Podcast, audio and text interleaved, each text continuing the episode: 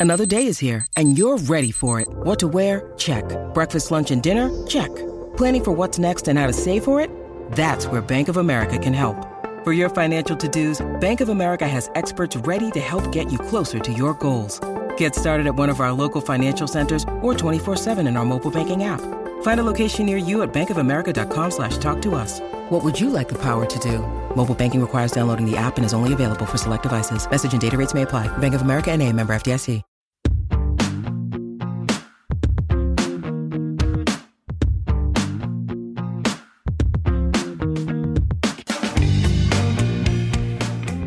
Welcome to Hey YA Extra Credit. Every other week, opposite the main Hey YA podcast, we'll bring you a short form podcast of YA talk across a wide range of topics. I'm Erica Ezeifedi. And I am all about those cozy vibes. This winter, I'm trying to relax and be snuggled up on my couch with my blankie, some hot chocolate, and at least one of the books I'm going to mention today. But of course, before I get into the nitty gritty of all that good stuff, let's hear very quickly from our sponsor. Today's episode is brought to you by Bloom Books. Taming Seven is an epic and unforgettable love story in the international best-selling and TikTok phenomenon The Boys of Tommen series from Chloe Walsh. So Tommen's cheekiest lad, Jared Gibsie Gibson, has always been a comedian, but inside he is haunted by events of the past and he uses humor to cope, hiding his true self from the world. Then you have Claire Biggs, who is the epitome of sunshine. She's always loved Gibsie, her brother's friend and her favorite neighbor. She also has always seen a side to him that no one else seems to notice, and she becomes determined to tame her wild at heart childhood best friend. So, The Boys of Tommen series is an internationally best selling YA romance series that has taken TikTok by storm. It's perfect for readers looking for new adult slash crossover romance, dual point of views, friends to lovers, marathon worthy TikTok books, and angsty tear jerkers. Taming Seven is published today, and it's the fifth book in the series, so make sure to check it out. And thanks again to Bloom Books for sponsoring this episode. Thank you.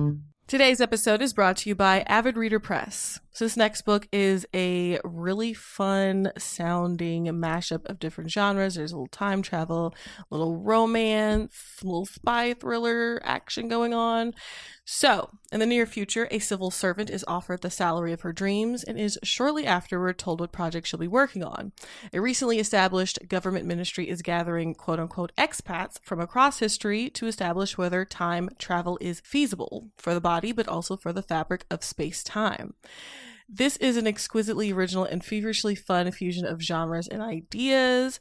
The Ministry of Time by Kaliane Bradley asks, What does it mean to defy history when history is living in your house? Kaliane Bradley's answer is a blazing, unforgettable testament to what we owe each other in a changing world it kind of gives Outlander meets Cloud Atlas, or If the Time Traveler's Wife was written by Sally Rooney or Colson Whitehead. Make sure to check out The Ministry of Time by Kaliane Bradley. And thanks again to Avid Reader Press for sponsoring this episode. Okay, so of course, what constitutes as cozy will be different for different people. I personally like for my cozy reads to be usually mysteries or very low key kind of slice of life type of stories. And slice of life, especially for graphic novels, I feel like that that genre or subgenre fits well with graphic novels. I also like for there to be kind of I like for it to match the season if possible. So say for like my cozy fall reading, I want pumpkins and fall colors. And for winter, I might want a little dropping of snow, you know, a couple flakes here and there strewn about, all that good stuff. I also, for whatever reason, tend to find books set in England to be cozy. I feel like that is particular to me, um, being an American who grew up on like PBS and stuff like that. What was it called? Masterclass Theater or whatever. Love me some BBC. And for whatever reason, the shows were very cozy. So I think it's it's tied to nostalgia in my brain, like um stories set in the UK and England. And um yeah, so that might just be particular to me. So um I think it also might have something to do with like the London weather and all the tea drinking. It's something. I don't know what it is, but it's something, is my point. So, while the books I'm going to mention today have some of these aspects, none of them have everything. Just wanted to give a heads up. Didn't want you to feel like I was falsely advertising or anything like that. Now, with all of that disclaimer disclaimed, the first book I have for you is Goldie Vance by Hope Larson and Brittney Williams. It's a graphic novel with a kind of retro art style. It reminds me of Archie comics a bit, which I've always really liked that style, so I really appreciate the style here. I think it's super cute. It's also very fitting considering this takes place in the 60s. And within my cozy spectrum, this falls under cozy mystery. It's about Marigold or Goldie, who is 16 and this like super curious girl she lives in Florida at a hotel where her dad works. Her mother has this really cool job of being a mermaid for a resort, which is obviously a flex. Okay, if you can do that, that's amazing. In the 60s, I mean, come on. Naturally, considering Goldie's immense curiosity, she wants to become a detective. I'm sure you saw that coming. Specifically, the hotel's detective. There's this guy, Walter, who is currently actually the hotel's in house detective. And I don't know how I would feel about staying at a hotel who needed that needed an in-house detective, but we're just going to we're just not even going to question that. We're just going to keep it moving. So, Walter, the in house detective for the hotel, gets dumped on a case, and of course, Goldie gets involved. She helps solve mysteries that involve everything from people washing up on the beach in astronaut suits, race car sabotage, drag racing, all that good fun stuff. So Goldie herself is biracial and queer, and I feel like this is like a new generation's Nancy Drew, especially with Goldie's interactions and reliance on her friends. It also runs a little bit younger, which can be kind of refreshing for me at least. Maybe I, I feel like I tend to read YA books that are geared towards slightly older YA readers. And I feel like there are a lot of YA books that come out that are for like older YA readers because I think more adults have been reading YA, which is cool. It's great, whatever. It's good that everyone reads more YA. It's fabulous, but it's good also good to have a mix of, you know, age ranges and stuff like that. So, again, that is Goldie Vance by Hope Larson, illustrated by Brittney Williams. Next up is Marvel Meow by Naofuji. This is definitely for the Marvel girlies, everyone who is super into superheroes, but with a twist, because this has superheroes in the periphery, but it actually follows Captain Marvel's cat Chewie.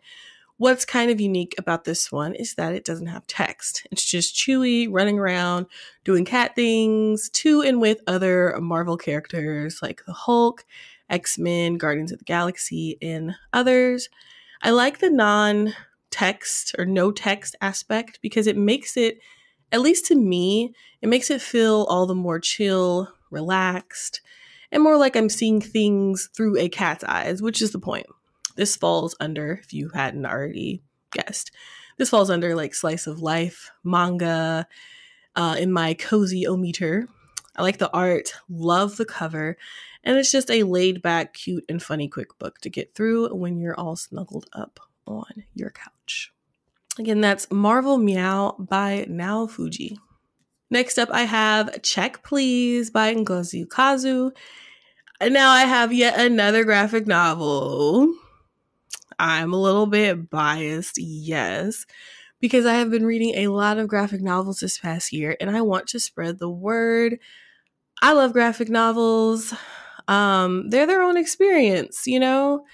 And of course, you have to be in the mood for them, just like you have to be in the mood for everything and anything. But I would love if more people read them. I just, because they, you know, they have the art aspect, the text aspect, of course. So, yes, I'm trying to spread the word, the good word of graphic novels.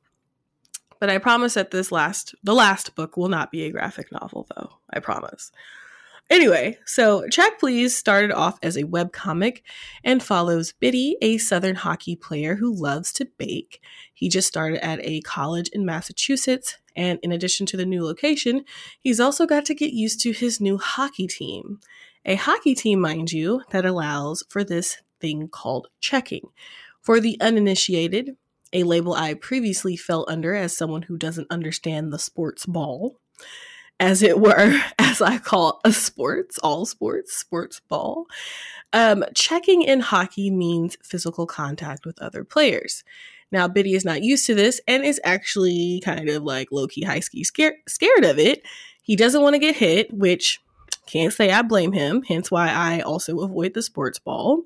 So the team captain, Jack, who was like mysterious, kind of moody, is determined to help Bitty with his fear.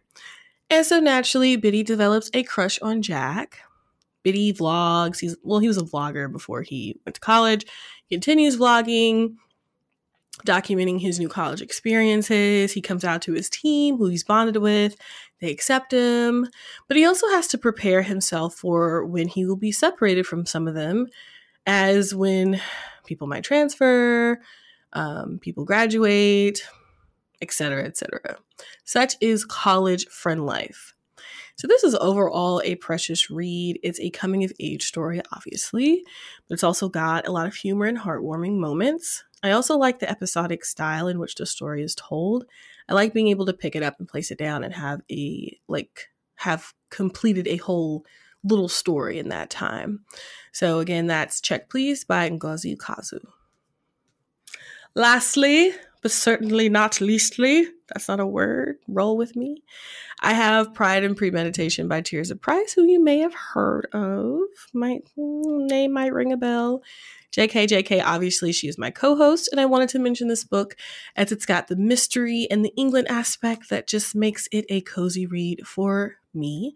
I also love, love, love the cover, and the title is deliciously punny. I love a good pun. And if you couldn't tell by the title, it's a retelling of Jane Austen's Pride and Prejudice, but with the aforementioned mystery elements. In it, Lizzie Bennet wants to have a career in law, and so when there is a murder in high society, which gasp the scandal. She wants to get to the bottom of it to prove her mettle as a solicitor.